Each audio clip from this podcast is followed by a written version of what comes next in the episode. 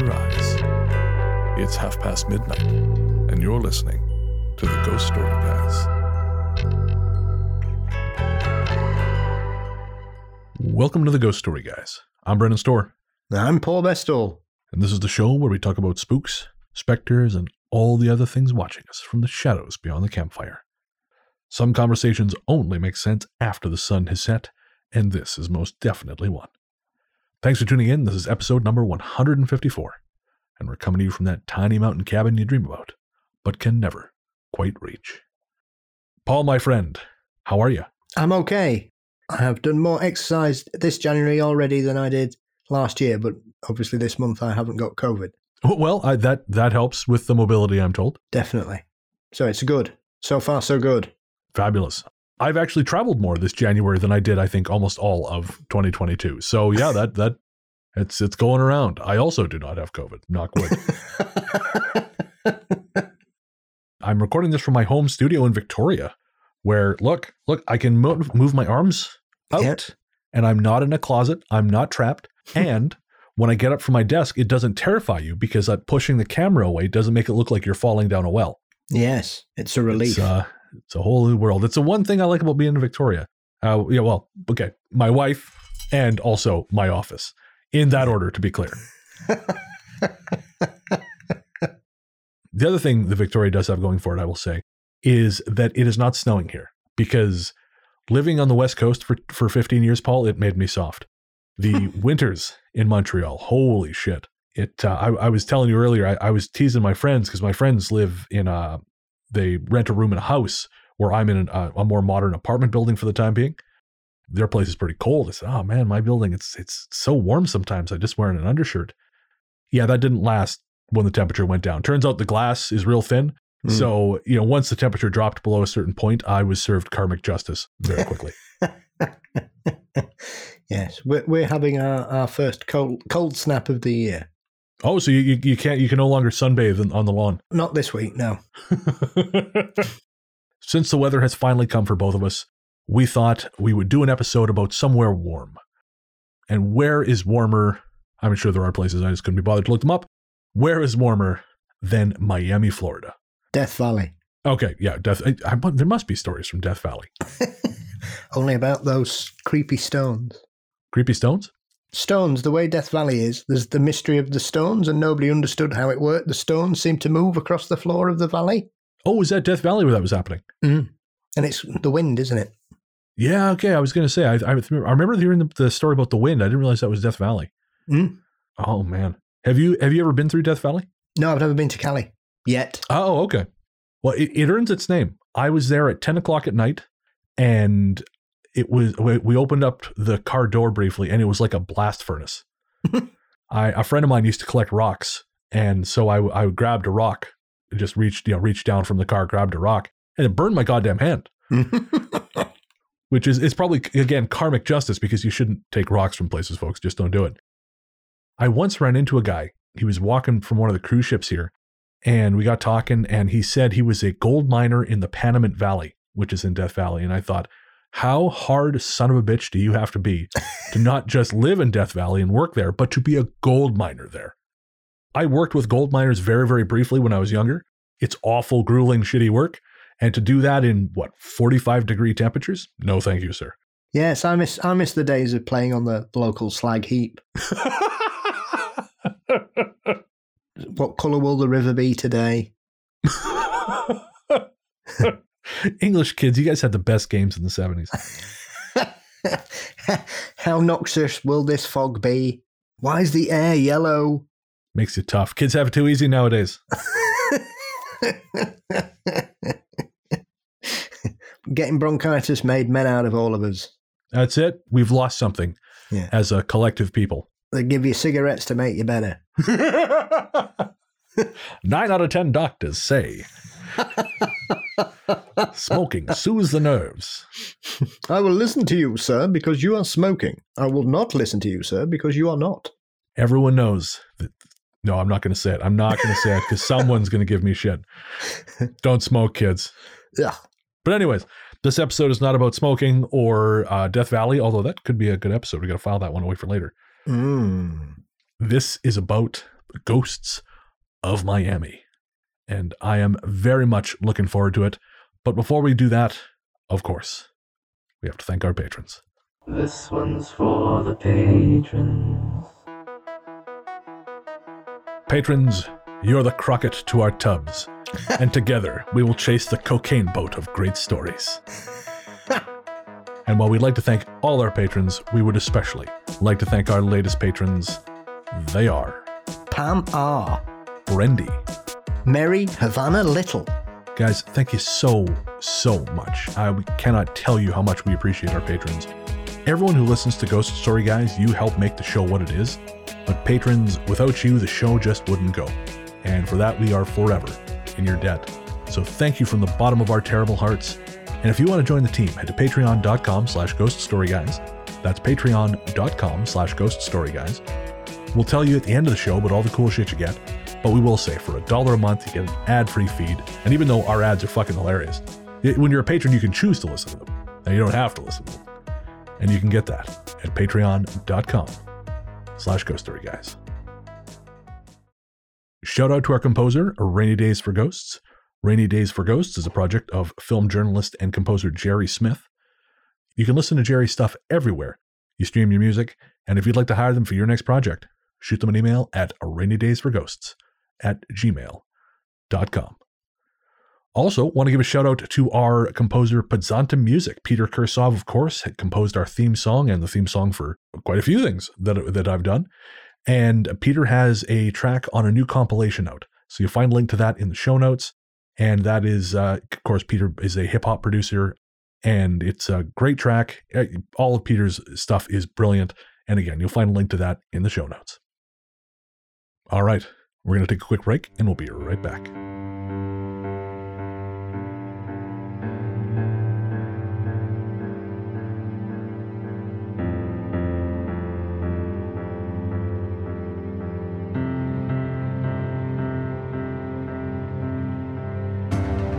Welcome back. So, as we said before the break, this episode we're going to be telling stories about the ghosts of Miami. And what was really interesting about this one, Paul, is I have no idea where the idea came from. The, the, the cold weather thing was literally just an excuse that I came up with afterwards. Um, I don't know where the hell it popped into my head, but what I realized when I started looking is there's there's not a lot about haunting in Miami. Usually, when we do these regional episodes, you can find a book, you know, like uh, uh, ghosts of like Chicago. There was a thousand ghosts about or books about ghosts in Chicago. Some of them actually decent. But for Miami, there was there was one book, and guess how many pages that book was? 46. Half that, twenty three. 23 pages. So it's a pamphlet. It's like someone just took a Gawker article and slapped a cover on it, basically. but um, anyways, so yeah, I wasn't, I wasn't, uh, I wasn't sure what to expect because I'd never thought of ghosts of Miami in my head. I'd never, again, not a subject I'd ever really entertained. And as yeah, as it turns out, there's not a ton out there. But some of the stuff that that I did find was kind of bizarre, which I think has been a trend lately. You know, there's been some really oddball stuff we've had so far. Mhm. This, I mean, it's only one episode this year, but uh, this is definitely continuing that trend. Uh, before we get there, of course, we got to check the mail. Our courteous and efficient staff is on call 24 hours a day to serve all your supernatural elimination needs. We're ready to believe you. All right. Mm-hmm. So our first message is from Brooks. Hi, guys. So last night I was driving home from a friend's house who lives about 30 minutes away from me. It was 2 in the morning when I left her house and started heading west towards my place. I was talking to my girlfriend as I drove home, and I cut her off when she was talking and said, What the fuck is that? It was this massive bright light, which I first thought was one of the only skyscrapers in my town, but then I realized it was just above the mountains and way to the far east where really nothing is, especially that size and brightness. My girlfriend thought it was some military testing because there are military bases 45 minutes north of me and one and a half hours south of me. But it was strange, box like, bright, and huge. I know this isn't a paranormal and ghost story, but I thought Paul would like it. Mm, interesting. I like the description of it being box like. Have you heard that before?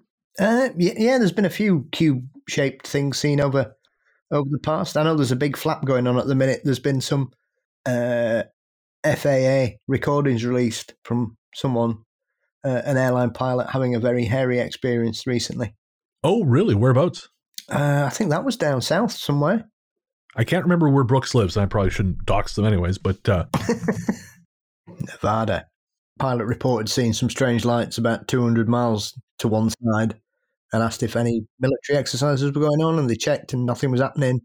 And they just kept, and he said, this is one of the best things. He said they kept swirling around each other.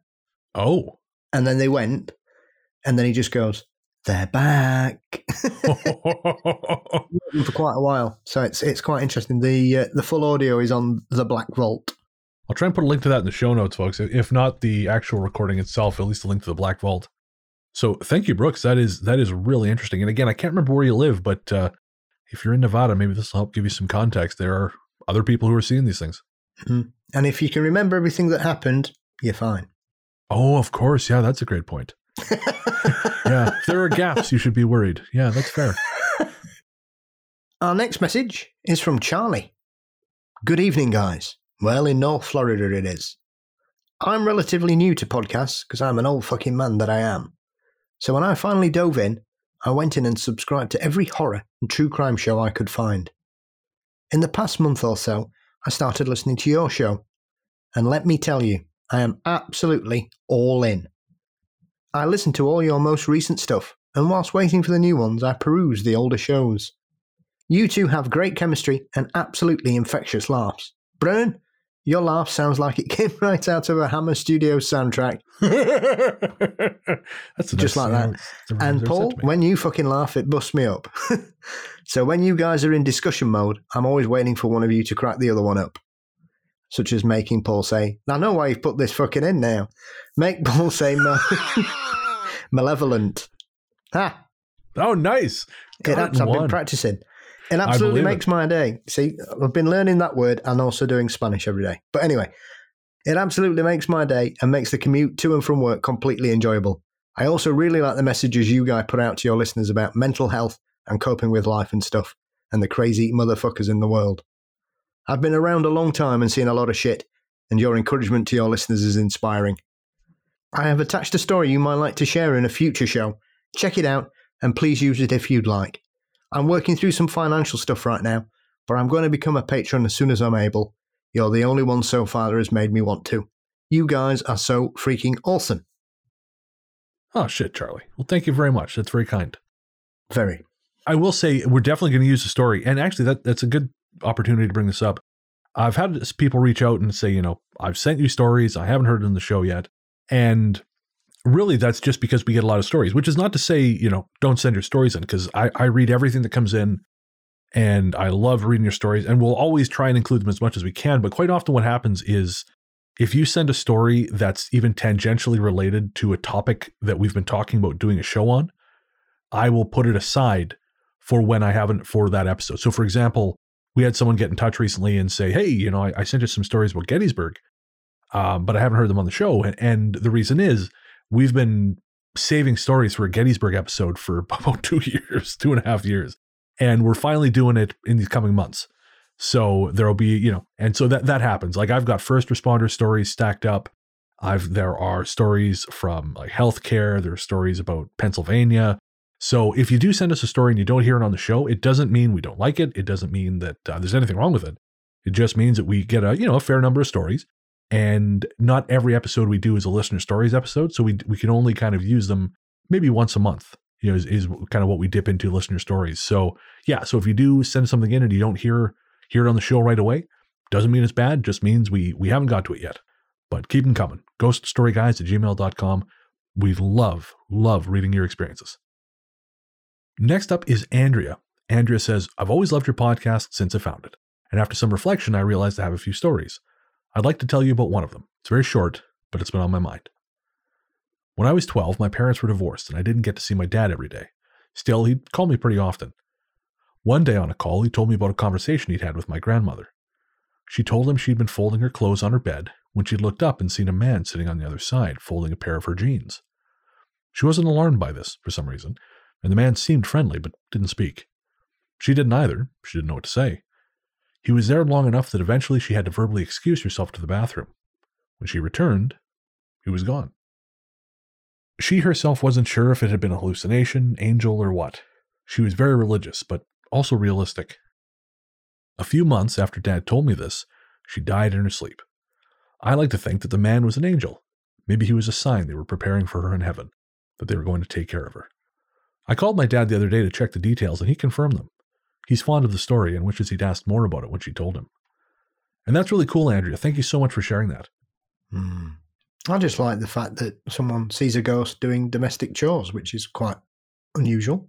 Well, it does sort of suggest that they could be doing more of those things.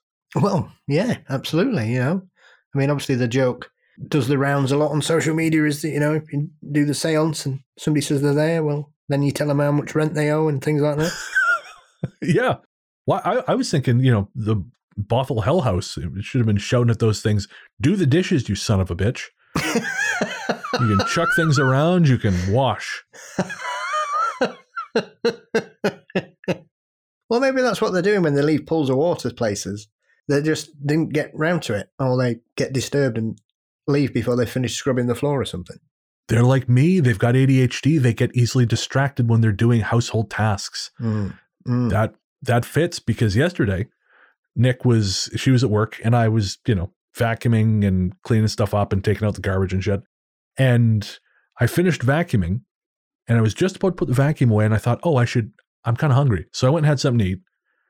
And then I thought, oh, I'm going to watch a movie while I eat. So I went and sat down and watched the end of this Italian police drama I've been watching from for a while.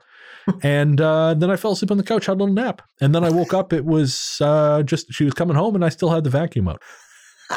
Just the middle of the floor, you know. I guess maybe I have more in common with poltergeists than I thought. this next one is from Terry. Hello and Happy New Year. Happy New Year, Terry. I wish you both great success in 2023. I look forward to every episode with your creativity, compassion, and humour.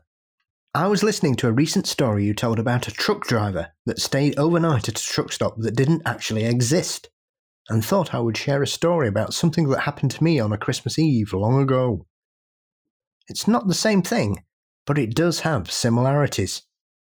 Thank you again for your fabulous podcast. So the story is entitled The Phantom Pizza Delivery Guy. It was Christmas Eve sometime in the early 80s, and a big snowstorm had been forecast for that night. At the time, I was living in a new apartment complex west of Milwaukee it was outside of the city limits, so I had to use a few country roads to get back and forth to my job in the city. I was looking forward to my family coming over later that night to celebrate and check out my new pad. It was about dusk and snowing lightly as I headed home from work. As I got closer to my house, the storm started to intensify and the snow started coming down hard. It was difficult to see the road ahead once I got onto the country roads near my house. There were no streetlights and nothing but woods on either side of me. However, I had faith in my trusty old Honda Civic and it would get me home safely, I thought. All of a sudden, my car started slowing down for no apparent reason. I was able to pull over to the side of the road, but the engine went completely dead and wouldn't start again. Shit! I had people coming over and there were no houses or businesses on this lonely road. This was long before winter tech gear or cell phones. I was wearing my useless but fashionable black coat and non-white and non-winter type boots. There was no way I could hike the couple of miles to my apartment. At this point, I started crying, feeling I was doomed. Within about five minutes, I saw car headlights approaching on the road behind me. The car slowed down and pulled up next to me. It was a local pizza delivery car with a glowing Ned's Pizza sign on the roof. The driver was an older man wearing a 50 style brimmed hat and black overcoat. He rolled down his window and asked if I needed any help. I like to think of myself as being streetwise, so normally I would have ignored him and locked the car doors. But for some reason I felt strangely comforted and accepted his offer of a ride.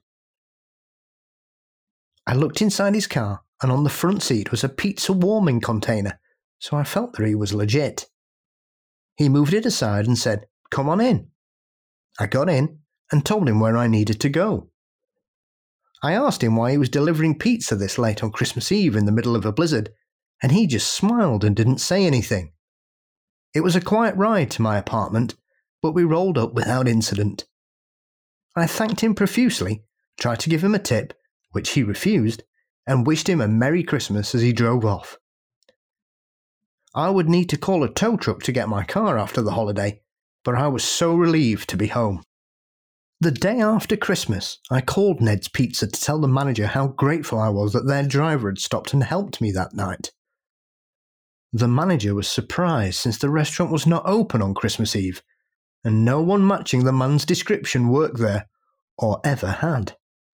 Someone drove me home that night, and I don't think it was someone impersonating a pizza delivery driver. I'm forever thankful. That's a fabulous story. How strange. I love it.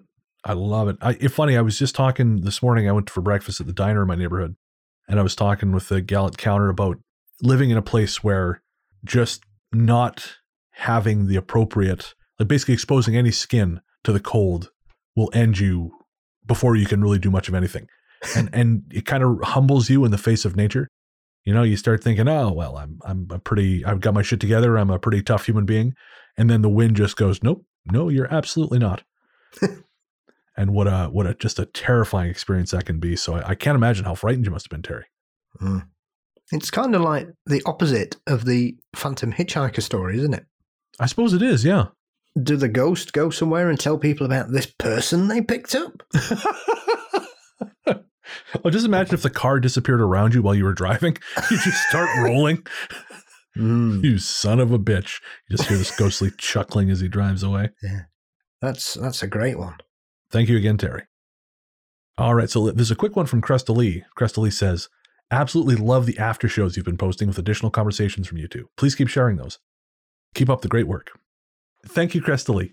And yeah, if you're not part of the Patreon, what Cresta Lee is talking about is uh, in addition to you get shows like Book of the Dead, which is, you know, three ghost stories, no chatter, just just ghost stories, and then Host Adventures, which is me just kind of yakking about about uh, what's going on with me you get these little um, bonus conversations because Paul and I record the show for about four hours every two weeks. And generally speaking, only about two to two and a half of that is actual show material. The rest of it is just us catching up on what's been up, what we've been doing the last couple weeks, or what movies we've seen, or things that have annoyed us. And I'll trim that down and trim out, you know, the objectionable bits, and that gets that gets goes to the Patreon. So, yeah, you usually get anywhere from twenty to sometimes as much as forty five additional minutes of yeah, me and Paul yakking and, and talking about these things. So um, I'm happy to know you enjoy that, Cresta Lee. If you want to hear all that stuff, patreon.com slash ghost story guys. Next up, we have a message from Natalia, who sent stories from Puerto Rico back in 2020. I was pushed against my bed by an invisible force when I was living in Miami. I felt 10 fingers, like both hands and every individual finger against my rib cage. I freaked the fuck out and it turns out the place I was living in was, to put it in urban terms, a crack house and was bought, remodeled, and used as an apartment housing. The other housemates had far worse things done to them, but they were sorry on behalf of whatever the hell that was borderline bothering everyone. I lasted three months and flew back to my island. And Natalia, as as Paul mentioned, you know this this came in 2020. This was part of um, something that I set aside for an episode on Puerto Rico, which will happen at some point. Hmm. and uh, it was just coincidence that it also happened to include something about Miami. So thank you for sharing that, Natalia. I, I cannot imagine. I mean, uh, yeah, living the living in the crack house thing. We used to have a crack house at the end of my block, and yeah, this is not an inspiring place. Never mind living there, just being around it was was not great. I can't imagine what the fuck it's like living in one. Actually, that's not entirely true because one of the guys I used to work with at the government way way back he lived in that crack house. And so I would hang out at his place and have beers. So I, I at least knew what it was like to hang out in a crack house, which I don't recommend. that guy actually turned out to be a crazy conspiracy theorist. How about the fumes? Oh, that explains it. Well, he's writing policy for the provincial government, so I'm sure nothing can go wrong. That actually might explain a few things about BC now that I think about it. All right, so I thank you again, Natalia. We we ended up uh, I don't know how much of that I'm going to leave in the show, but Paul and I went off on a tangent there. thank you to everyone who sent us email again. We love hearing from you guys. Ghoststoryguys at gmail.com is a place to send it. And we will do our damnedest to get your stories into the show, to get your email into the show. And even if it doesn't get in there, please know we are reading it and we love, love, love hearing from you guys. And now it's time for the stories.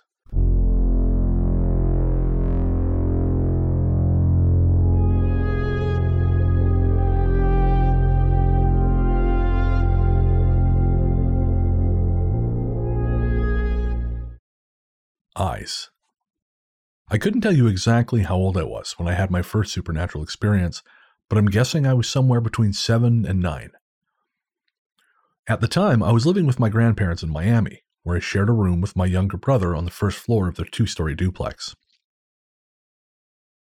It happened at night when everyone else was fast asleep.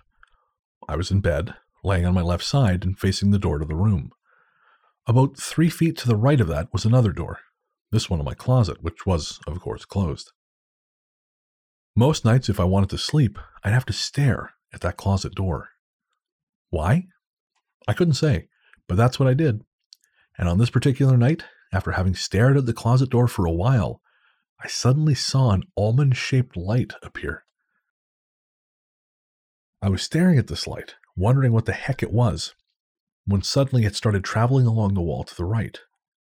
Traveling in a clockwise direction, the light crossed every wall in my room until arriving back where it started.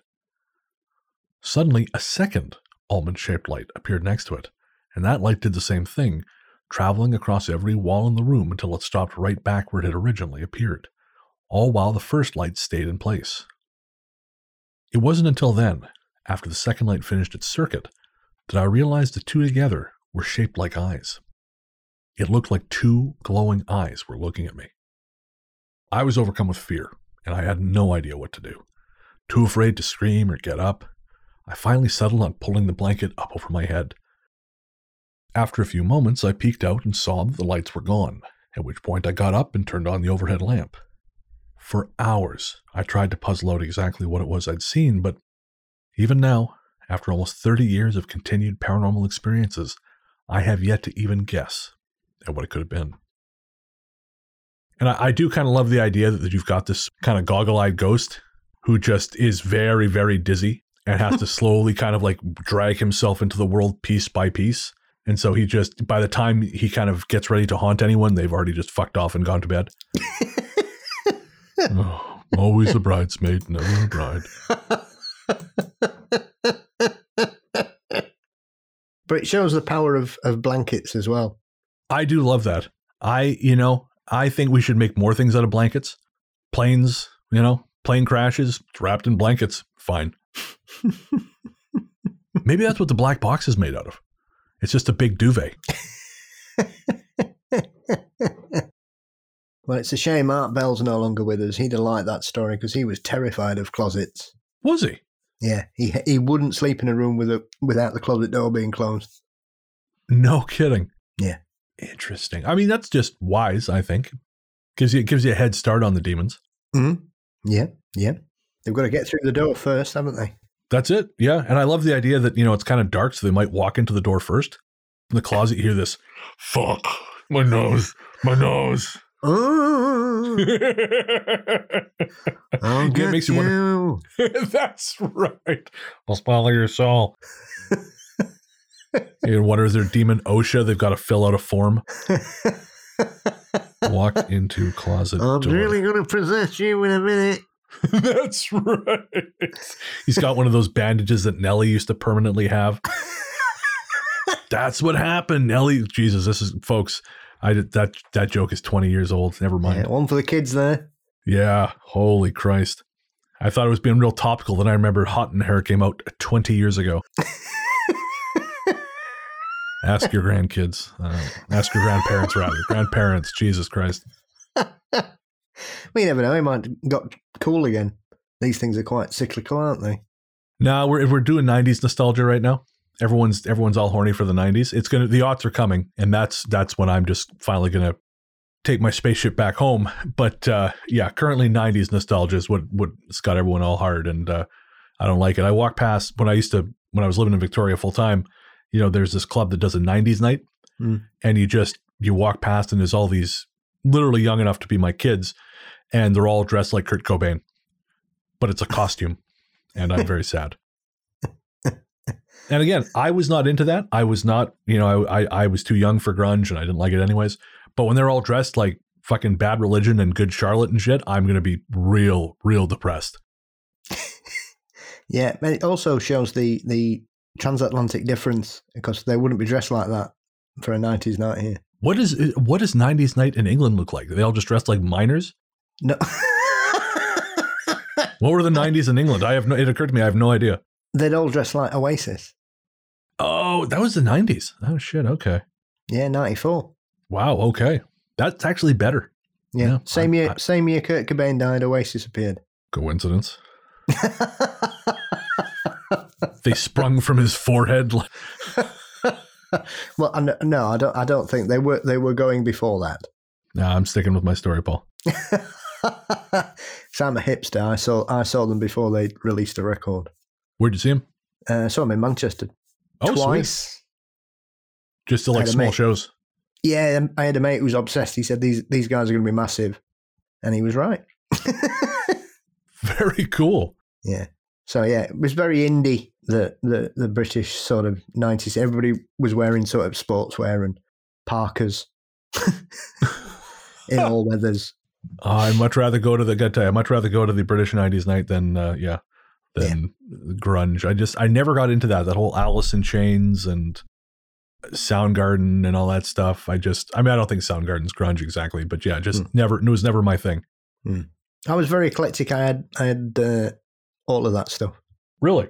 Yeah, I really liked Soundgarden. Chris Cornell had a voice like an angel. Oh, Chris Corn- Chris Cornell had a brilliant voice. His the two the first two Audioslave albums are master. Well, the second one's a masterpiece. The first one's good, but the Hmm. second one's a legit masterpiece. Out of Exile. Yeah. Um. Yeah. His voice. Yeah, all of that. Yeah, Stone Temple Pilots, Alice in Chains, uh, Halcyon Days. A younger, brighter time. yeah, yeah. I've always had very eclectic tastes. That's a good. I think it's a good thing. I think it's good to to you know listen to a lot of different musical influences. Honestly, I think now that's actually the norm. I think streaming has made it so easy to sample so many different kinds of music Hmm. that I think more people now have eclectic tastes than than ever before. Because you know, it used to be, you know, oh, you want to try a different kind of music? Pay twenty five dollars for the album. I mean, admittedly, this is a time when people had twenty five dollars to spend, but still, you know, it was it was hard to listen to the like a breadth of music. Whereas the other day, I was I was thinking, man, I haven't listened to power metal in hundred years. And I, when I designed the cover for the last episode, I, I wanted to make it look like an '80s heavy metal album. So I, I came up with dragons and fire and all that shit. And so that got me thinking, I, what's new power metal? What's, you know, I haven't listened to anything really since like Primal Fear in the early 2000s. And I looked it up and I was just able to stream the albums, I, the, you know, the best new power metal albums of 2022. And there's some great shit in there. And I was just able to fire it up on Spotify. And yeah, I think it's it's made all of us. I'd like to think at least it's made us uh, better music fans. Although there are still you know people listening to. Oh, I'm, I better. I'm not. If I say anything, I'm just gonna make me sound like a grumpy old man. Post Malone.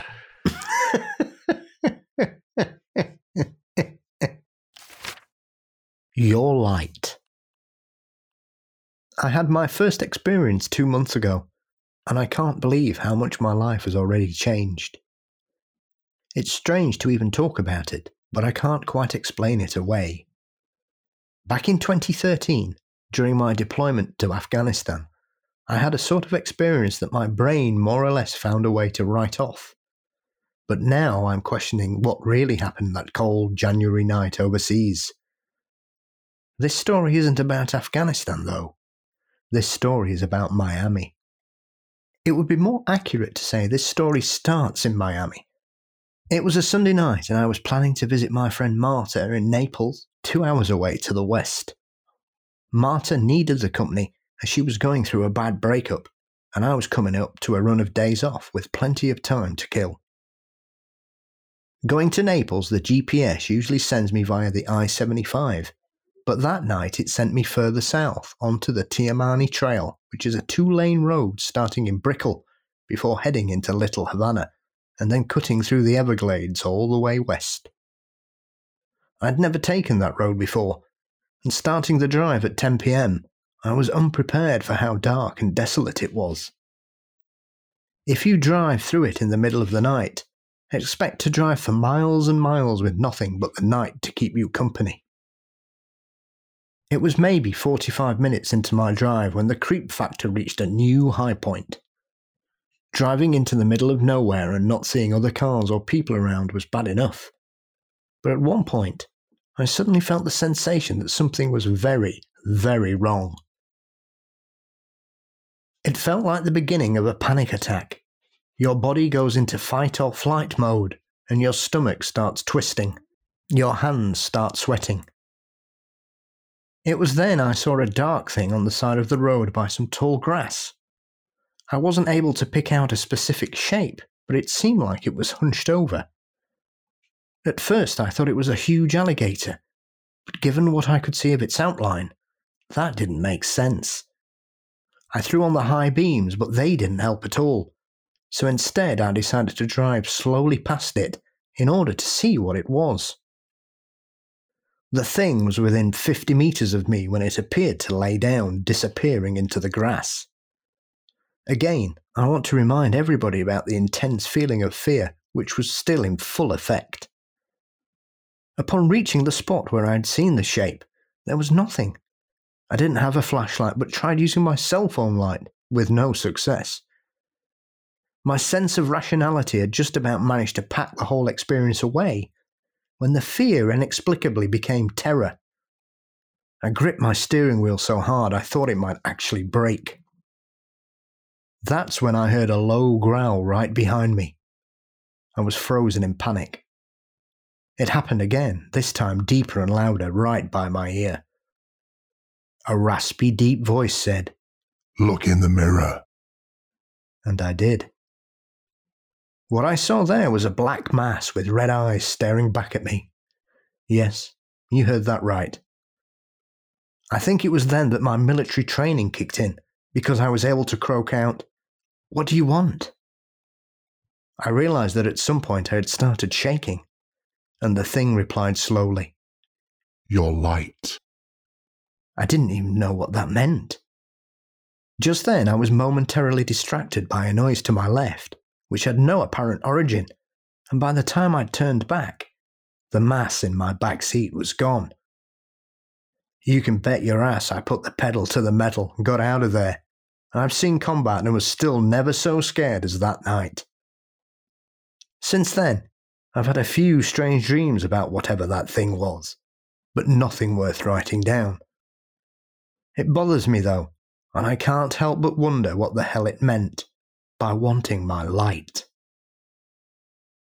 Yeah, I don't like that. That is that is borderline comic book supervillain talk.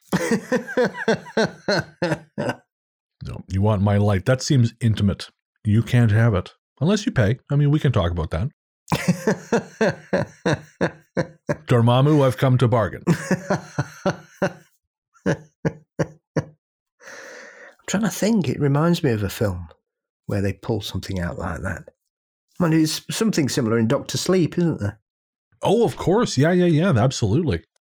You know, I liked that movie. It didn't do very well, but I mm. really enjoyed Doctor Sleep. I actually just bought the, a digital copy of the director's cut.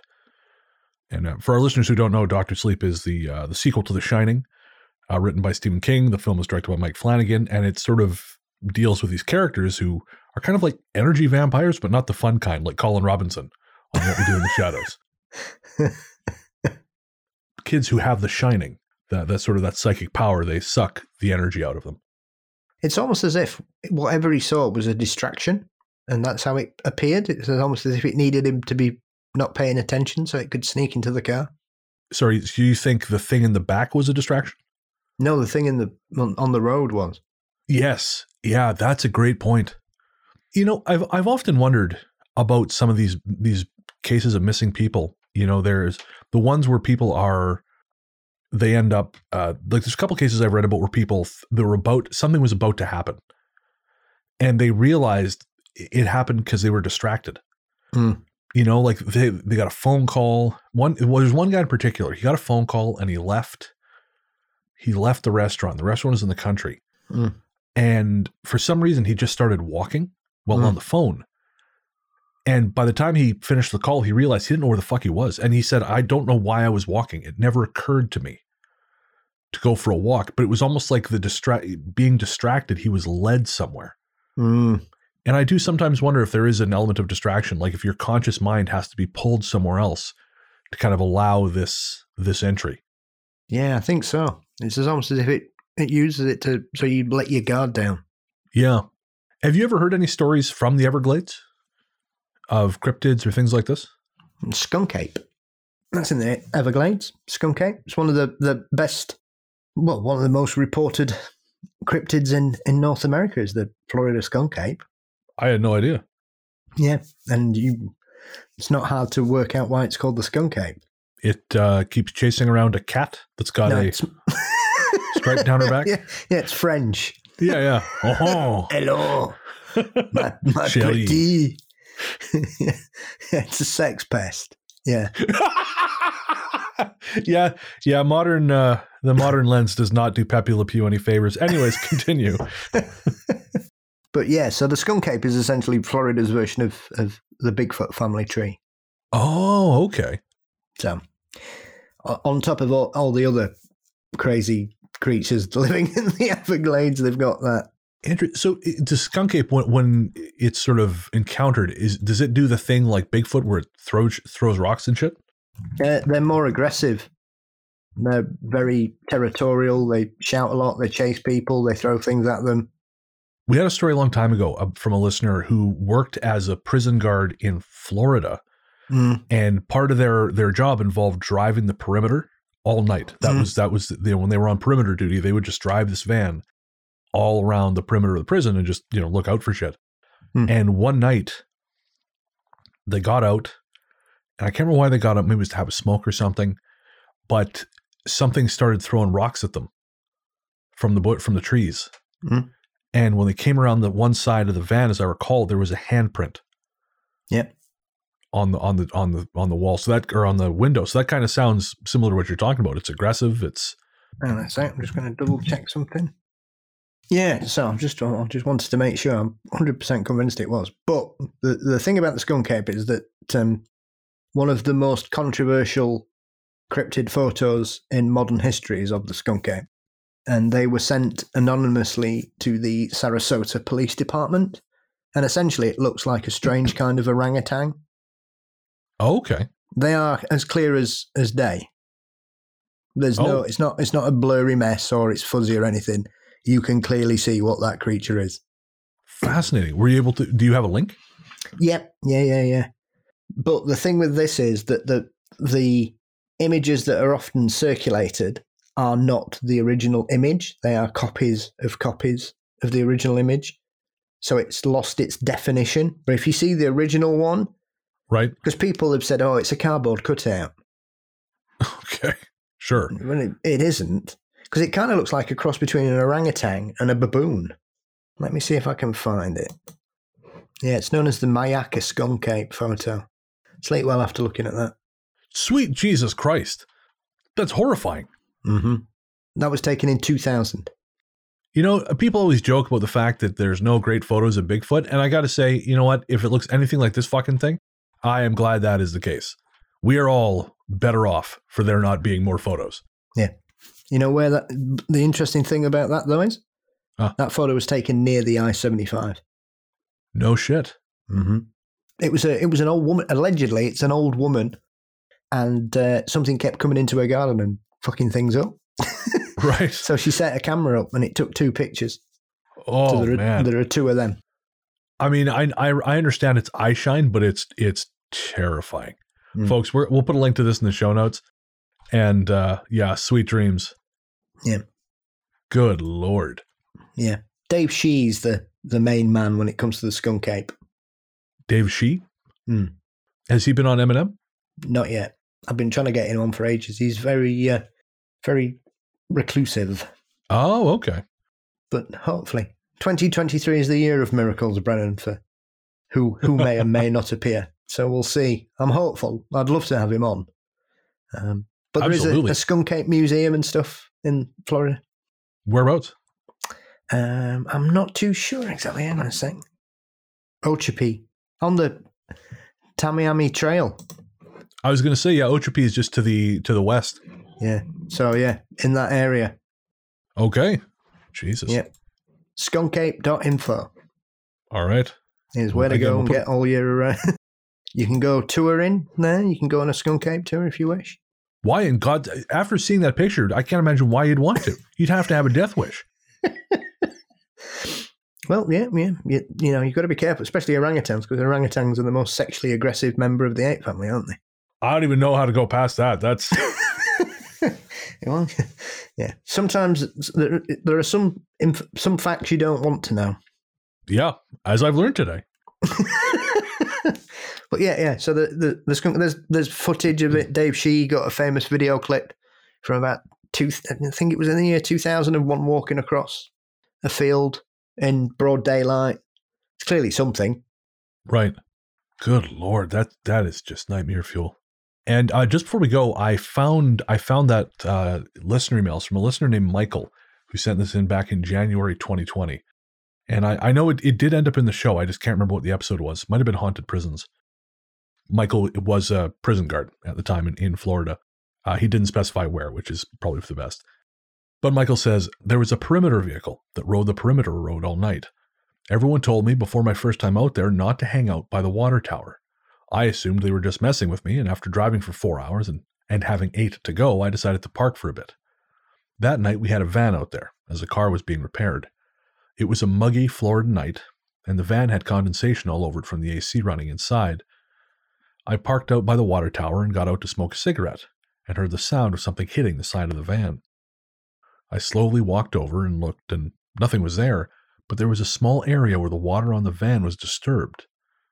As I stood there trying to figure out if I was just tired or if I really heard something, I heard a hit on the driver's side where I had just been, and a second after, I heard the sound of skins sliding on the glass window. It lasted a few seconds, enough for me to be sure of what I was hearing. I held my shotgun close and walked around to the driver's side. There was no one there, but there was a handprint on the driver's window, elongated all the way down, as if it had slid down the length of it. I stood there knowing I needed to get in the van and leave that spot, but I was in shock. Then I heard a scream in the woods, about 20 30 yards from the road. As I stared into the darkness, I saw a set of red glowing eyes floating in midair, staring back at me. That gave me the kick I needed to get my ass in the van and drive away. The rest of that night, I avoided that spot on the road and didn't stop again. I never worked perimeter at that institution again, and about three months later, I resigned and started my new career with the Federal Bureau of Prisons. And I never looked back. And so that sounds consistent with what you're talking about. Yep. Well, there you go, folks. I never thought we would talk about the skunk ape on this show, and I'm I'm glad we have. Tell you though, do not look at those photos before bedtime. Sweet zombie Jesus. the condo. About 10 years ago, while living in a condo on the water near Biscayne Bay, my girlfriend and I were witnesses to two separate events I suppose you could call a haunting. I won't say the name of the condo, but it was new at the time, and the area is built up, as you can imagine. My girlfriend, Isa, was living on the 45th floor, and when she called me late one night, all freaked out, I first thought she might have smoked too much weed. Still, I could tell she was scared and tried to calm her down by asking what was wrong. Isa told me that when she had turned the television off, she had seen people reflected in the screen. Not after images from the show, but an actual reflection of people there in the room with her. She could also feel something brushing up against her, as if a wind were passing. She was panicked enough I knew I couldn't leave her alone, so I headed over. Even as someone who doesn't believe in ghosts, I couldn't deny that the air in her place felt thick and heavy, which was not normal. Nothing else occurred that night, or for the next few days, but after maybe a week, I woke up in the night and happened to glance in the mirror to my right. Someone was standing there, and it wasn't Isa. I stared back for about 10 seconds before saying to myself, you know what? My eyes are playing tricks on me. I'm just going to go back to bed. It was the only thing I could think of to do other than have a full blown meltdown. More time passed and things kept happening. Isa and I thought it might be wise to get out of town for a weekend, and so we hit up a resort in Boca. It was a nice hotel, beautiful and historic, and that might have been part of the problem. The history, I mean. I say that because during lunch, Isa got up to use the bathroom, and when she came back, her face was pale. When I asked what was up, she said something had grabbed her ankle, hard. We lifted up her dress to find a huge palm print. Things of this nature occurred, and eventually, after attempted healings and looking for any kind of help you could imagine without feeling like a crazy person, Isa and I parted ways. The other day, I wanted to see if anyone else might have experienced something similar in the area and came across an article about an old building right next to the new condos. It's been said to have had demonic worship going on in it, and people have seen shadow figures walking on the roof. Not sure if it's a coincidence or if it's linked, but in hindsight, it seems hard to ignore. And Paul, you'll see in the notes, I pretty sure I've identified uh, the building. Uh, I won't say on the show because the author didn't Yeah. include it. Although bizarrely, he included the fucking intersection, and there's only a handful of condo blocks at that intersection. But whatever.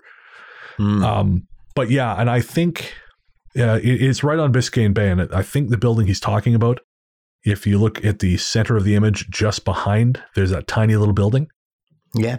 So I think it's around there. And and the thing I find fascinating about this is I they're they're really nice buildings. These are not you know spooky, rundown. I mean, the, the apartment building he's referring to is, but the building where it's happening is is yeah, it's very very modern and bright and airy. And I think it's such a great reminder that this shit can happen no matter where you are. Hmm. You know, it doesn't have to be quote unquote spooky. Things just are weird. You know, or pardon me, things can just be weird. yeah, absolutely. I mean, it reminds me of um, when I was delivering DoorDash or Skip the Dishes back in back during the pandemic, uh, which was a trip.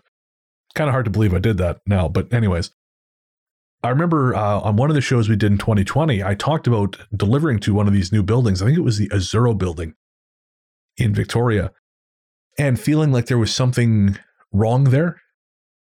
Hmm. And then we had a listener write in and say that they either lived or knew someone who lived in that building, and they confirmed that there was, in fact, something going on there. And it was a brand new, ultra modern building, Yeah. but th- there was there was something going on. So yeah, again, I- it just goes back to what we always say that it's got more to do with the land than it does the building. I mean, it's quite strange because one of the other stories mentions the Hilton in Miami, Yes, which is also in Biscayne Bay. No shit. Mm. Interesting.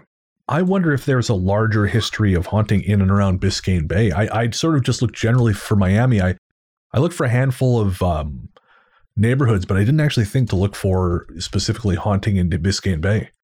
There's nothing really that that's renowned for being haunted in Biscayne Bay Right. because the most haunted hotel in Miami is not in Biscayne Bay. That's the Biltmore, right? Mm, it And is. now, what have you heard about the Biltmore? well, haven't you heard about it? what else do you need? It's got gangster murders, uh, ghosts that redecorate rooms, people who apparently get in the lift and the lift takes them to whatever floor the lift wants to go, footsteps, people complaining of parties on empty floors. It's a crazy I- building. It was abandoned for 10, 15 years, completely left. Oh, I had no idea. Yeah, in the 80s, it was just left. And then Oh, it got bought, bought up. Um, oh, end of the 80s, early 90s, and was redeveloped and brought back to what it was. It's such a grand building. Mm. It's hard to imagine it empty. Mm. And and I I think that's like that's almost your prototypical abandoned haunted hotel, given the Yeah. size of it. Yeah. We'll we'll include a link to the Biltmore Hotel so you can check it out, folks. But because it, it's a it's an like when you think of Miami hotels or when I think of Miami hotels, that's the kind of place I think of. A, the kind of place I can never afford, but B, also just very, very, yeah, grand. £400 a night. Oof, man. A while ago, I was out for a walk in Montreal and I walked past the Ritz Carlton up on Sherbrooke. I looked at it and I thought, wow, that looks very fancy. And uh, there was a bus parked out front and these dudes just waiting outside. And one of them was holding a bottle of whiskey. And I thought, oh, what's going on here? So I, I hung around and fi- I was just waiting. And finally, I realized I need to ask what we're waiting for because I, if, if it happens, I may not know. So I asked one of the guys, said, well, what are we waiting for? And the guy goes, oh, the New Jersey Devils are staying here. And I thought, oh, well, who gives a shit? And I left. But um, I, apparently, the, I looked it up after I was t- talking to Nick about it. And yeah, it's a thousand bucks a night Hmm. for a room there. That's literally a month's rent for my apartment here for a single night in a room in a hotel. I, Yeah. I cannot imagine having that much ex- uh, extra money. Yeah. You could get a month in Spain for that. Yeah, that's exactly it. You In can get things for that. things. Nice things. A PS5 is what I mean, folks. Bathroom. This experience happened when I was an elementary school student in Miami, Florida. At the time, I was, I believe, in the fourth grade, which would make me around 10 years of age. Now, I have always been into the paranormal and do things like play Bloody Mary and tell scary stories with my friends, but this was my first actual experience. Many more would follow. On this particular day, I was upstairs in a classroom that was positioned next to the main staircase of the school. It was afternoon and I had to use the restroom, so I raised my hand and started towards the facilities. For context, the doors on the bathroom were big, heavy metal doors that made loud noises when opening and closing. I've always been a bit of a germaphobe when it comes to public bathrooms, and who could blame me? So I'd always check every single stall to pick the cleanest one. The bathroom was empty, and most of the stalls were gross except the first one nearest the door. I had just started to do my business when, all of a sudden, I heard the toilet paper in the stall next to me start rolling. For more context, the toilet paper holder was metal, so when someone rolled paper out, it was incredibly loud. No one had come in, so this made no sense whatsoever, so I started rushing to finish my business. The roller was getting faster and louder. Finally, I finished and ran out of the stall, not caring if anyone had heard me. The moment I swung open my stall door, the toilet paper noise stopped. And as I was opening the big metal door to leave, I glanced back to see the stall empty and all its toilet paper in place, exactly as it should be. Following that experience, I never used the bathrooms in that school again. A lot of times I would get close to soiling myself, and my mother would try to convince me to use them when I needed to, but I would rather have embarrassed myself than to have had to experience something there again. And I mean, you know that that was uh, let's say not, not a dramatic account of, of an experience, but I, I do. It just made me think that we we do kind of have these funny little rules around stuff in the bathroom. you know, like like the, the this woman telling the story. You know, I, I I didn't care who heard me do my business quickly, and I just think we're all kind of like that, aren't we? Yeah. We all know what the fuck we're doing in the bathroom, but at the same time, we all try to pretend like no, we're just here to check the stocks. You know, I, I gotta, you know, I was supposed to meet someone and I'm, you know, I, I got lost. And, you know, well, while I'm here, you know, I was like, no, we're all here to make horrible noises and produce noxious smells. I, I remember one time I, I was, uh, I was, we were standing at the urinal and the guy, a couple, st- a couple of urinals down, he, he farted. And another guy went, oh, come on. And literally everyone turned to look at him like, what is your problem? What do you think we're here to do, buddy? if you got a problem with farting in the bathroom, friend, I don't know what I can do for you. you used one of these before. Yeah, right? Are you new here? Yeah. You new in town, sailor? That's a different kind of bathroom experience. Let's I love a haunted bathroom. One of the guys I've got to know, Steve Jones, he's obsessed with collecting stories of haunted bathrooms because there's tons, tons of pubs in, in England with haunted toilets. And where I work in Sheffield, there, there is a haunted toilet on the third floor. now. You know, what makes it haunt? Is it does it just flush on its own, or or does it you know kind of like feed me Seymour? It talks, or Uh, yeah, it tends to flush because nobody works on the third floor. It's meeting rooms, so it's Right. usually empty. So the, the, the stall door will open and close. It'll lock itself. It'll unlock itself. It'll flush. And taps will come on and off. oh, that's wild, And it's censored as well. The lights are all censored in, in the office. right? So sometimes you can get the lift and it will stop on the third floor, but the lights aren't on. Oof. Or sometimes you can see the lights going on and there's nobody there. That would end me. Like it's coming closer and closer. Oh Christ! Yeah, we've got a cleaner who will not work on the third floor at all. Really? Yeah, because she was scared by something that happened in that toilet.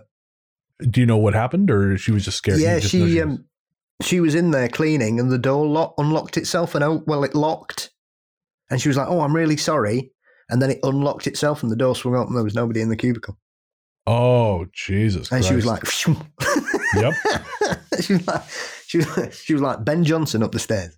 yeah, time to take up a new line of work."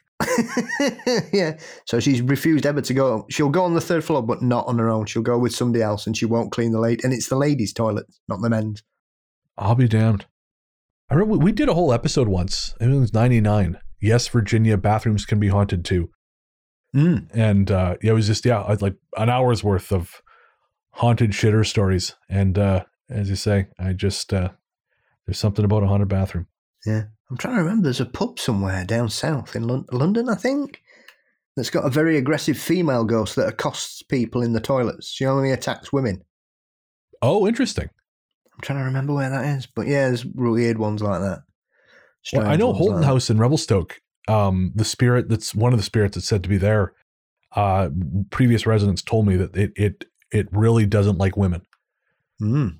And it, it had staked out certain rooms in the house as its own, so it didn't like you fucking with them. But Hmm. also, yeah, if a woman went in there, it would be doubly pissed off. Ooh. They said it was like it was like someone screaming at you with the volume turned down. If that makes oh, sense. So- yeah, yeah. yeah, yeah. And since we're talking about, uh, well, uh, you know, spooky shit, um, and you know, Literally. literally, uh, vaguely, vaguely uh, poltergeist related things. Uh, I found this this little this little snippet, and I saved it for you because I I know how much you like poltergeists. Hmm. And it's it's from Miami, but it it was not enough to develop into a, a full story. It's from the book Haunted Places: The National Directory: Ghostly Abodes, Sacred Sites, UFO Landings, and Other Supernatural Locations by Dennis William Hauck Hmm. and this is from the Tropication Arts Incorporated. And it says this novelty warehouse was a scene of 224 documented manifestations of poltergeist activity. The trouble started on December 15, 1966, when a number of amber glass steins were discovered broken. Then mugs, combs, plastic hand fans, and other merchandise started rolling off the shelves by themselves. Within a month, workers in the warehouse were starting to panic, and the owners of the firm, Alvin Laubheim and Glenn Lewis, decided to call the police. Patrolman William Killiam witnessed so many strange events in his first hour at the scene that he called for a team of police officers as backup. The American Society for Psychical Research was contacted, and investigators William Roll and J.G. Pratt began a comprehensive study of the site on January 21, 1967. Their 10 day survey documented 150 events and concluded that they could not have been faked. They also discovered that most of the poltergeist activity centered around a 19 year old Cuban worker by the name of Julio Vasquez. Julio was burdened with personal problems, which may have culminated in subconscious bursts of psychic energy.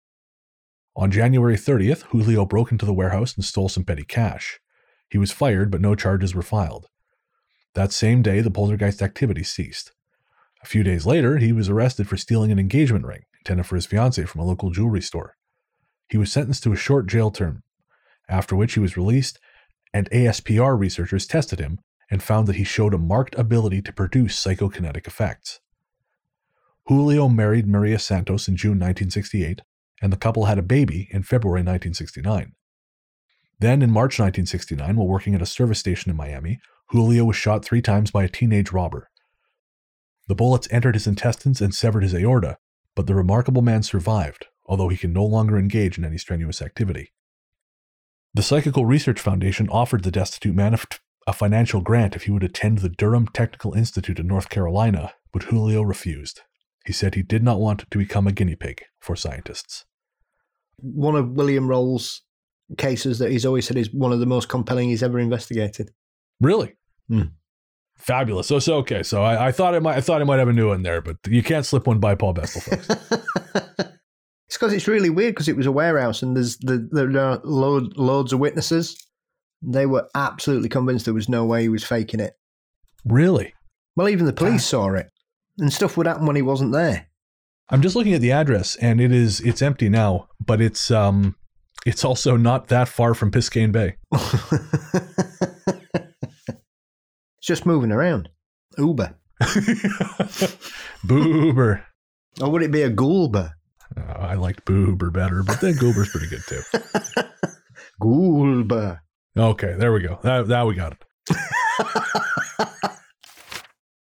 School trip.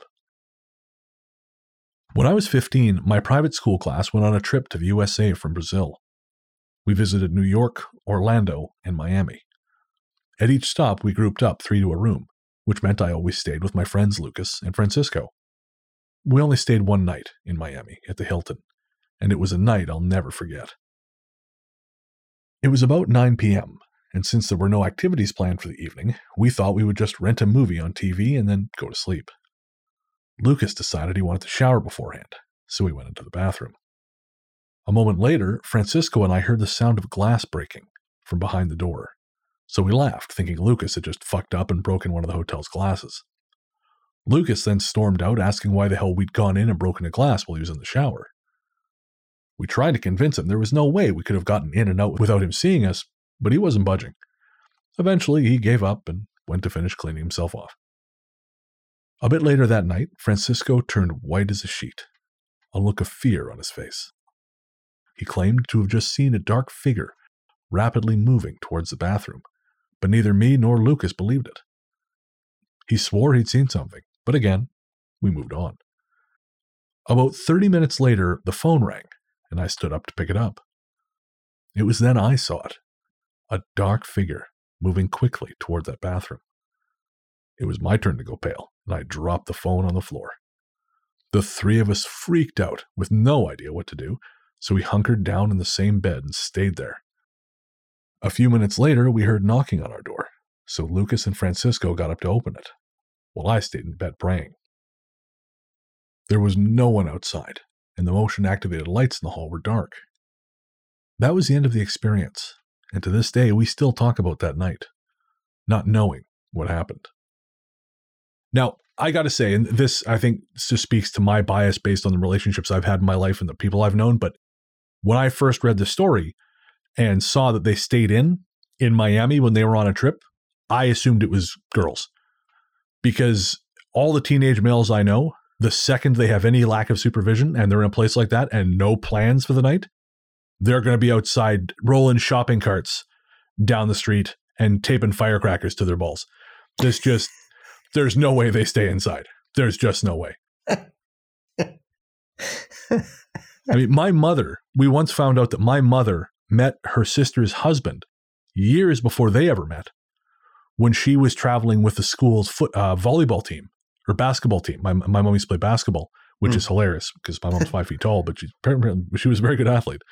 But she was traveling with the basketball team and they thought, oh, well, you know, it's nighttime, so we're going to stay in our room. Whereas some boys from elsewhere actually climbed up into their room with beers. and that's just sort of what I expect. I mean, I'm well open to you know the opposite happening because I'm sure it does. But yeah, as soon as I read, oh, we responsibly decided to stay in and watch a movie, I thought, well, there's there's no way this is teenage boys. you know, these guys are they're absolutely going to go pay two homeless men to fight each other or stick stuff up their butts. I don't know, whatever it is they're going to do, it's going to be trouble, and uh, it's probably going to end in some kind of property crime. but then there was a bit about them laughing at their friend when they thought he broke a glass. And I'm like, no, okay, that fits. That fits. oh, Earl might have cut himself. That's hilarious.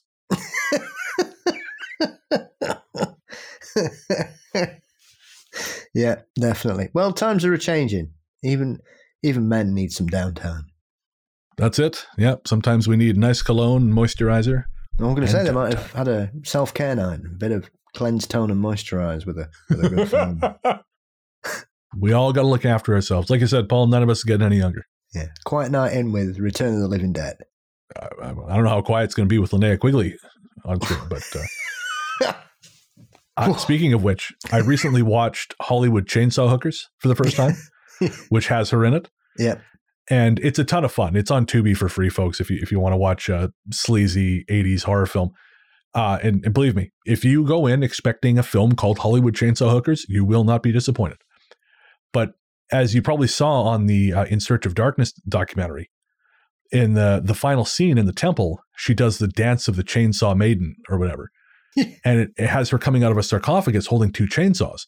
Well, the chainsaws were running, and she was locked up in a sarcophagus. So when she comes out, she's stumbling, and it's because she was practically poisoned from the carbon monoxide from the chainsaws. And she was she was a small woman, so when you when you watch that and you actually realize what was happening, you think, Jesus, she's lucky did she didn't die. Yeah. Or kill somebody because it was a real chainsaw. To have that two real chainsaws. The 80s. Yay. oh, it was uh yeah. I'm glad we're over 80s nostalgia. Give that I'll woman that. some so, some cocaine. That's right. She looks tired. and some chainsaws. That'll sort her out. That's it's a solution to everything. Walk it off, have some cocaine, get some chainsaws. Get some scrunchies. Oh yeah, well, that you know, not really concerned for either of us, but Wear it on my chest. I was gonna say wear it around our wrists so we look like super gentlemen when someone needs a hair tie.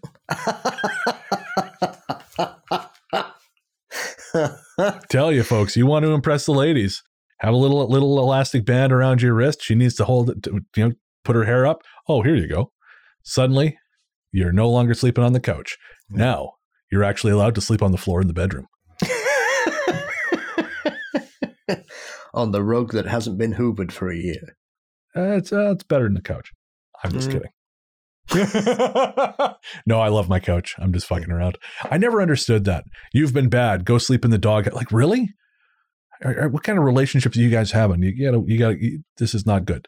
Go sit in that room with a world of entertainment. I know it's it's like sending a kid to his room and he's got a you know PS5 in there. Oh no. Okay. If I must. Boy, oh boy. that was such a, a trope, right? Before before divorce became you know, much more easily obtainable. Just married couples hating the shit out of each other. We were on a cruise once, our honeymoon cruise, and I would never go on a cruise again.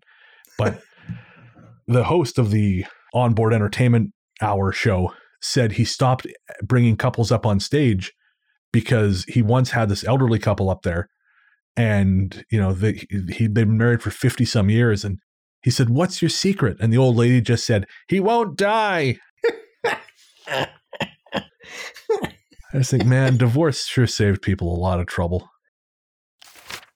The Beach House.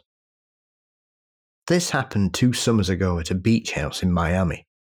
It belongs to my brother, who mostly rents it out when we're not using it for family get togethers.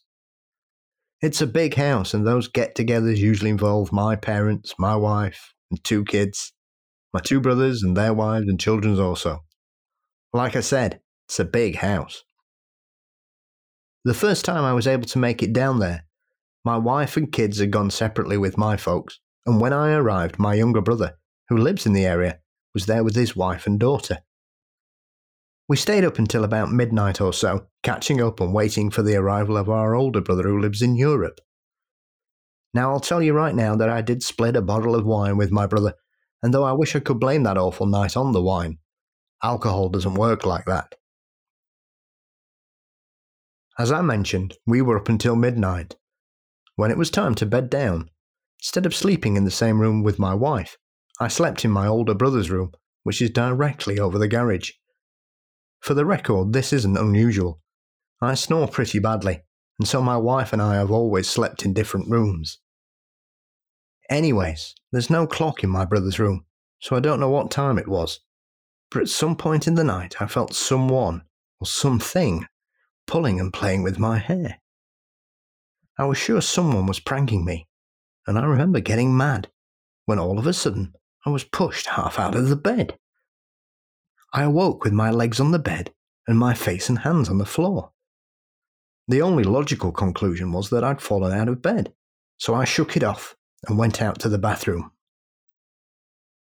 When I came back to the bedroom, the absolute strangest feeling came over me, like something terribly evil was in the room. I can't really describe it, but climbing back into bed, I suddenly felt certain I'd been thrown out earlier. There was no way I'd done it myself. It was then that the whole damn bed rose off the floor. I was floating above the ground, on the bed, with the horrible feelings of doom and evil all around me. Awful female voices laughed and played with my hair, slapping the top of my head.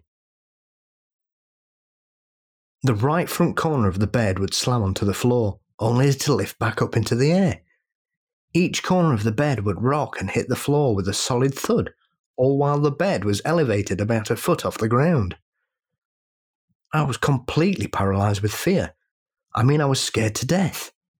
I began to pray to Jesus to help me, and as soon as I did, there emerged a voice clearly saying, Don't be afraid. I said, Make them stop. The response I got was chilling. There is only one, and it's not female. At that point, I inexplicably felt reassurance. My heart was pounding, and I remember being told to calm down. I was told that moving the bed was no big deal, that it didn't want to make this thing powerful. The voice went on to say even I could move the bed any way I wanted to. All I had to do was think about it. And you know what? It worked. I was able to raise and lower the bed, turn it, whatever I wanted. Even though I had no frame of reference for what was happening, I began to calm down. The other entity, the good one, told me not to worry anymore, that me and my family would be protected. I said a prayer of thanks and, believe it or not, fell into a wonderful sleep. At breakfast the next morning, I was subtly fishing around to see if anyone else had heard anything the night before, but nobody had. I couldn't believe it, and so I decided not to bring it up. Three days went by, and my older brother, who owns the place, started telling me about what a great deal he'd got on it because the previous owner committed suicide right there in the garage below his room, where I had slept that first night. I decided I had to tell him the story. Afterwards, he confessed that many renters had complained of nighttime visitors. For some reason, only myself, my wife, who did not believe my story, until she heard the ghost late one night, and my sister in law have experienced this thing. My older brother privately admits that he believes me, but he has never experienced anything, and neither have his wife or kids. In fact, he told me if his wife ever finds out it's haunted, she'll make him sell it. Oh, and by the way, it's still available to rent, so keep that in mind if you're ever looking for a place to stay in Miami. Yeah, that's a hard pass. No, thank you, sir. This is another one of those again weird relationship things where like, well, I got to keep it from my wife because if she finds out, you know, she'll send me to my room. Don't tell my wife about the ghost. She Until it's to too late. Well, yeah, that's that's I've seen that movie. Till I have to pull her down off the light fitting. I just watched uh, something in the dirt, which is really really good. It's uh, sort of a sci-fi horror film from the uh, directors of Resolution or The Endless, Mhm. Justin Benson and Aaron Moorhead. Brilliant movie. Uh, but yeah, there's a scene where I won't spoil anything, but someone literally ends up on the light fixture or close to it. And uh, I would, yeah, this is not an experience that I particularly need to have. Although I was thinking about this, this almost seems like dream logic stuff to me. Mm, You know, part of me thinks this is maybe, uh, yeah, there's like an element of of dream involved. yeah, I think the bit where you're able to control the bed and what it does would seem Yeah, that- to suggest that it's gone from an experience to they've passed out in fear and are now Yeah. dreaming. Personally, Yeah, no, that that was exactly my thought too. It just it it seems a little too uh yeah, a little too neat, a little too, as you say, a little too dreamlike. It it reminded me though there was it, because it has the element of realism. It reminded me of a story that my my new roommate told me uh, just before I came out to my came back to Victoria, and he is from Nicaragua, and he was Mm. telling me that he is uh, sort of a history of um, sleep paralysis experiences. mm, And he said, particularly when he was younger, he used to use a lot of cocaine. And he said it would be worse on the nights after he did that. You know, when he was younger, he used to party a lot. And what was interesting is um, this isn't what I was intending to bring up, but this is part of it. You know, we, we think of sleep paralysis as like, oh, there's something on my chest. Therefore, it's, you know, something in my heart and, and that's it. But he said, his sleep paralysis experiences would always begin with pressure at the bottom of the bed, Mm. like something was crawling up his body, and it would just sit on his chest. But it, it didn't start on his chest, which I thought was interesting. Yeah.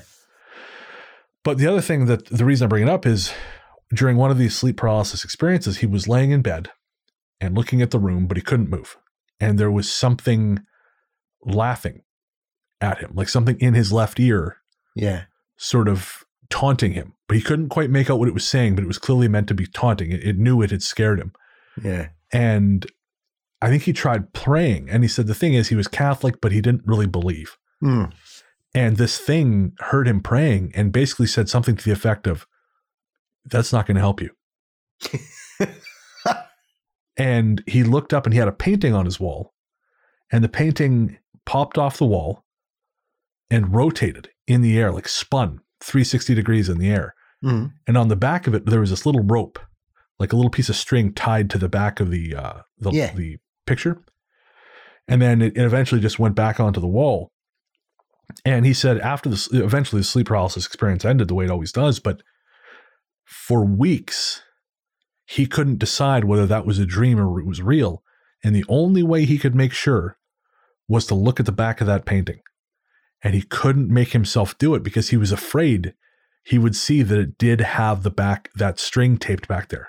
Mm. Because he said he had never looked back there. The, painting was there when he when he moved in. Yeah. And finally, he worked up the nerve, turned it around, and it wasn't there. And he said, "Oh man, I just felt this huge wave of relief Mm. because I realized then it was it was probably a dream." And I thought, yeah, I mean, it, that makes as much sense as anything. Mm. But it, it also, I think, maybe points to this possible manipulation of our sense of reality. Yeah. You know that that, that um again, I sometimes I, wonder maybe if dream is too, even though I do believe what we're talking about on this story is maybe partially dream based. Mm. I do wonder if there is also an element of we use the word dream because there's nothing else we can think of that adequately explains what we're trying to put across. Yeah. Definitely. I mean, it would be an extremely unique experience. I've never heard of anybody who's had a parallel experience of that level able to sort of take control of it in that manner. And kind of rodeo ride the bed around the room. Yeah. Yeah. Yeah. Because again, it makes me think of, of dreams I've had where paranormal experiences are so vivid that you think, oh, well, there it is. It's real. And that then this unreality sets in. Like, like I had this dream actually I, just after I got back to Victoria, where I was living in a house, this old house, and there were these little gnome things all over the house. And they were just hanging around, but we were actually cool with each other Mm. and we were it was all good.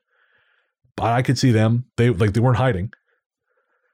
And we were just fine and we were chill and i i don't know I, again it was it was definitely a dream but it was interesting because it felt like this it felt like oh in the dream it felt very real but also it, unreal because this, these things can't possibly be real you know? But yeah i know i know. It it is not it is not lost on me that this was waiting for me when i got home And for our for our listeners, I'm holding up my copy of uh, Brett Manning's One Foot in the Green, which is her uh, her book about the good folk, and it's sort of a collection of writings and illustrations, which I very cleverly accidentally had shipped to Victoria and sent it to me in Montreal. So I'm going to be taking it back with me so I can read it. well, that's why they were there. They were There we go, waiting for maybe. you.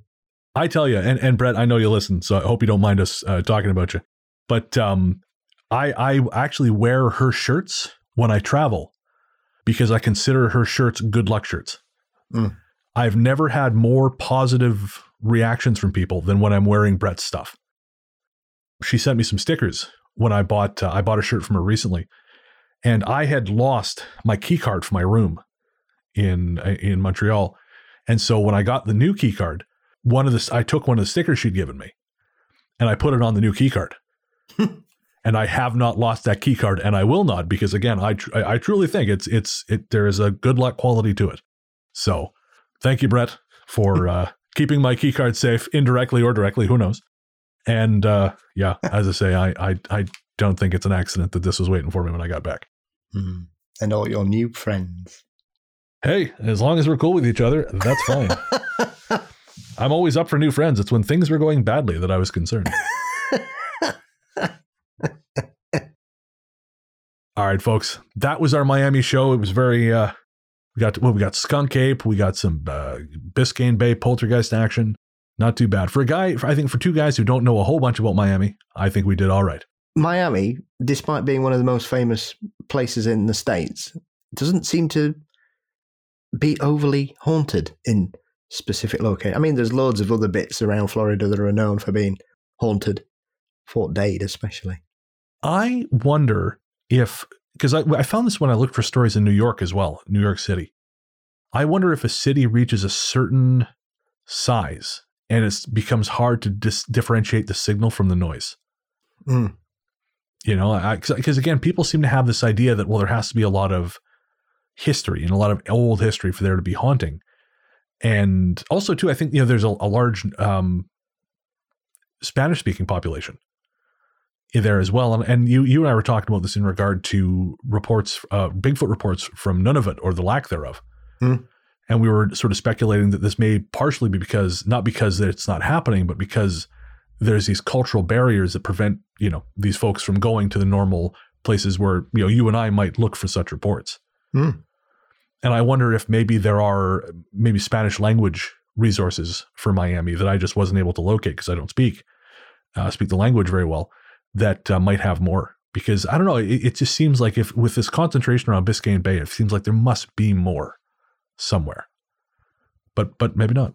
Mm. I would not be surprised, and I would also suspect that a lot of the the Spanish speaking residents would probably not want to share those with with a with a Western European audience because they're sick of being ignored or or made to feel as though they're just embracing superstitious nonsense. Yeah, uh, yeah, I, I think that's a big part of it too. You know, I, I, I think about that all the time in regard to the Four Corners region on this show. You know, mm. when we talk about because people love to talk about skinwalkers and things like this, but I don't think they really spend much time investigating where those where that comes from culturally. Mm. And you know, I know people from those regions are not all that hot on discussing those things with outsiders. Yeah. And which is totally fair because, you know, we th- their culture has been exploited over and over and over. And I can imagine not wanting to contribute to that. Mm. So, Definitely. folks, if you know of any hauntings from in and around Miami, we would love to hear from you. Let us know. Ghoststoryguys at gmail.com. Uh, I, I, imagine at some point we'll do a, a larger Florida show. Uh, I just, for whatever reason, Ghosts of Miami seemed to be the way it was going, and I, I, I quite enjoyed it, and would love to do a second one. So again, if you have Miami stories, ghoststoryguys at gmail.com. Now we're going to take a quick break and we'll be right back.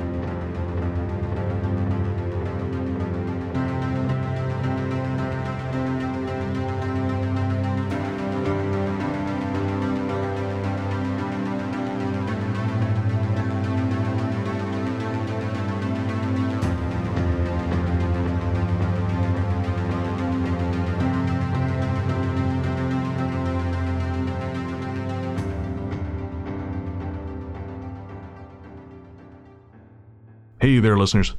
Before you reach for that skip 15 seconds ahead button, I promise you this isn't an ad. We wanted to take a minute to talk to you about mental health. On this show, I've always tried to be as honest and open as possible about my struggles with depression and anxiety, because even though we've come a long way towards acknowledging the very real damage these things can do, there is still way too much lingering stigma about reaching out for help. And when you start to feel like there's no help, it's easy to start feeling like there's no hope.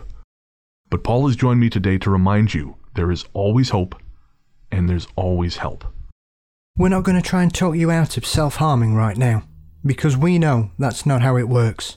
Instead, what we wanted to do was tell you something now and hope that should things get bad, you'll remember it and make a phone call or send a text message before you make any permanent decisions.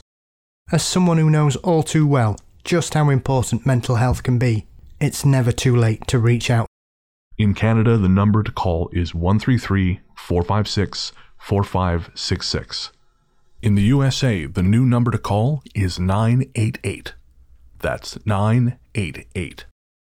In the UK, the number to call is 116 123 or text SHOUT That's S H O U T to 85258.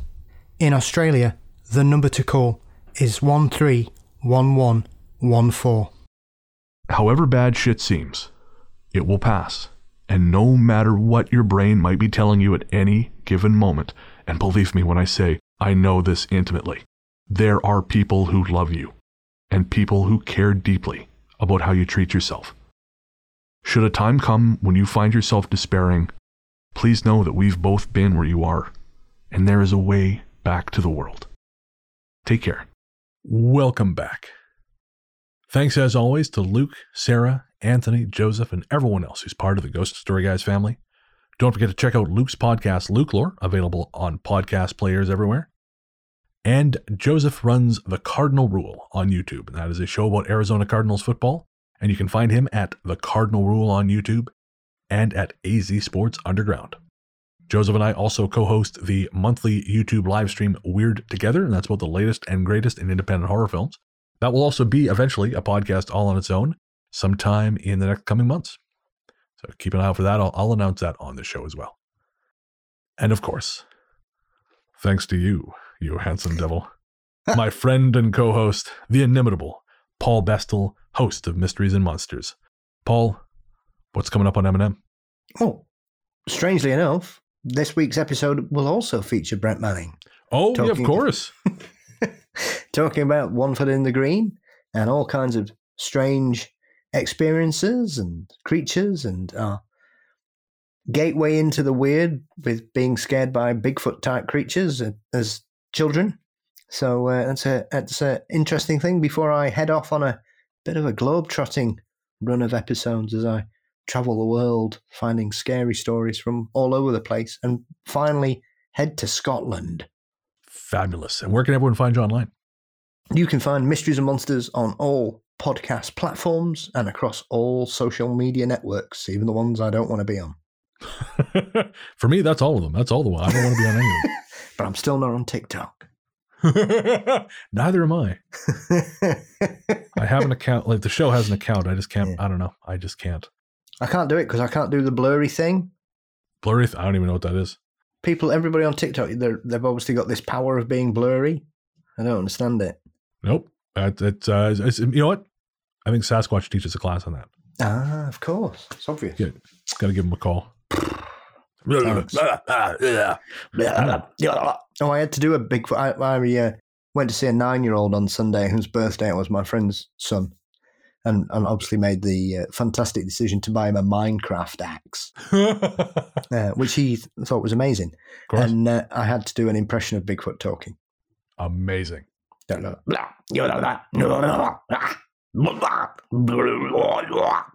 And it was a hit, I assume. Oh yeah, it was brilliant. I had him rolling in the aisles, even the cats.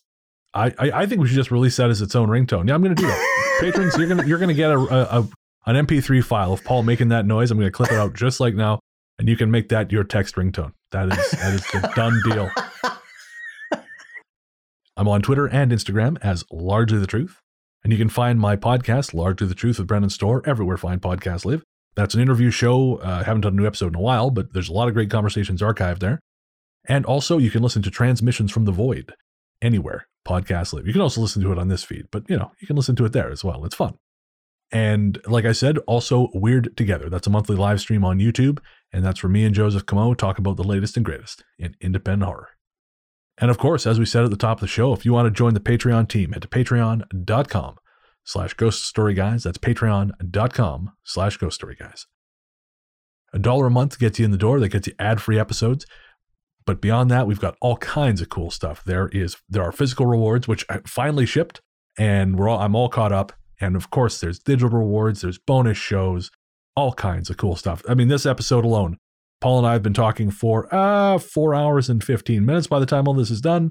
And I would say there's probably about an hour and a half of bonus material, maybe a- maybe an hour for uh, carefully curated bonus material. or censored. Yeah, yeah. Well, I didn't want to use the word, but yeah, that is probably more accurate. And again, you can find that at patreon.com slash ghost story guys. Also, we've got a by the time this comes out, two days after this comes out, we'll be having our uh me and Paul live uh, live chat with with patrons at the ten dollar level and above. So there's uh, when, by the time this comes out, there's still time for that. So again, patreon.com slash ghost story guys. Yes, I might be dressed as a vicar again for that particular episode. Hallelujah. I couldn't think of a good word to say. Yes. Yeah, I'll I'll try and wear a different jumper for that episode. I'll just remember to wear a shirt. Am I wearing pants? You won't just wear clothes for a change. Don't stifle my creative drive, Paul.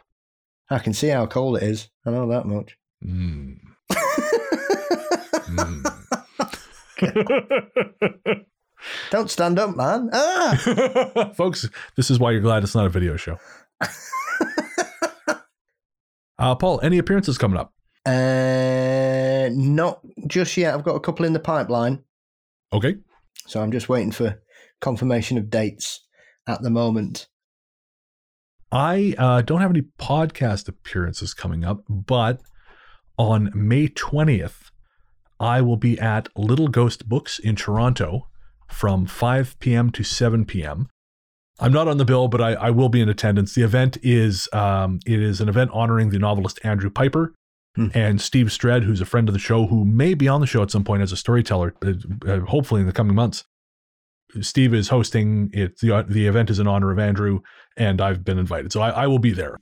If you want to come hang out, you should, because those are two really cool guys, and it's going to be a good time. So again, that's May 20th, 5 to 7 p.m. at Little Ghost Books in Toronto, Ontario. And uh, yeah, come by, say hi, and support two really great fucking Canadian authors and me, who will be there, hopefully at the snack table.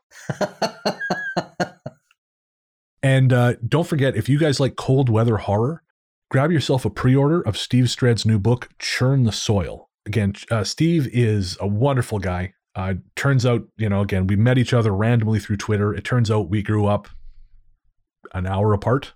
We had no idea. And uh, yeah, Churn the Soil. I, I just got an advance copy from Steve. It's fucking great. And I, I don't say that just because he sent it to me. I said because it's great. It's cold weather horror. Think like The Thing or uh, 30 Days of Night. Really great book.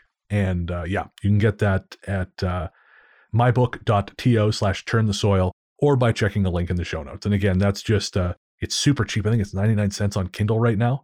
And it's it's a great read. So if you like horror fiction, if you like genre fiction, grab your copy of Churn the Soil, and hopefully we'll have Steve on the show at some point in the coming months to tell some stories with us. If you want to pick up some Ghost Story Guys merch, head to our website, ghoststoryguys.com.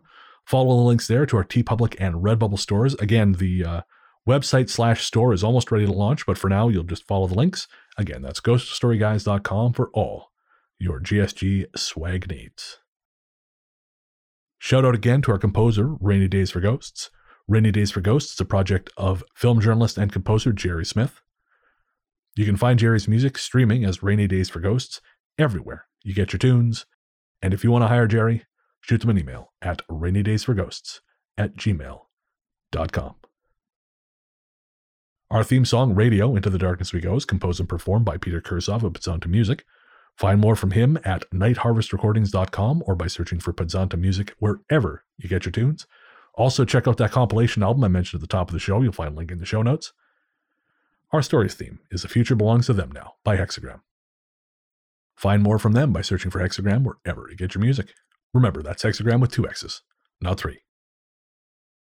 I guess that's going to do it. Well, we'll be back in two weeks, but until then. Into the darkness we go.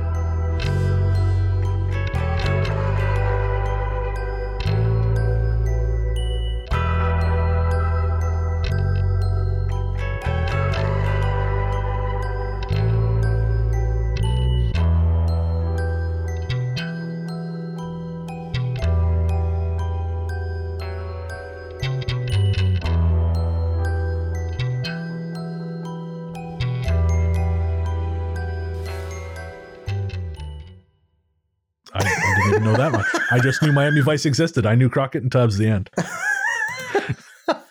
Hmm, that sounded a little too chipper. Hmm. Jesus, Storr. Dun, dun, dun, dun, dun. yeah, that's right. The trumpets.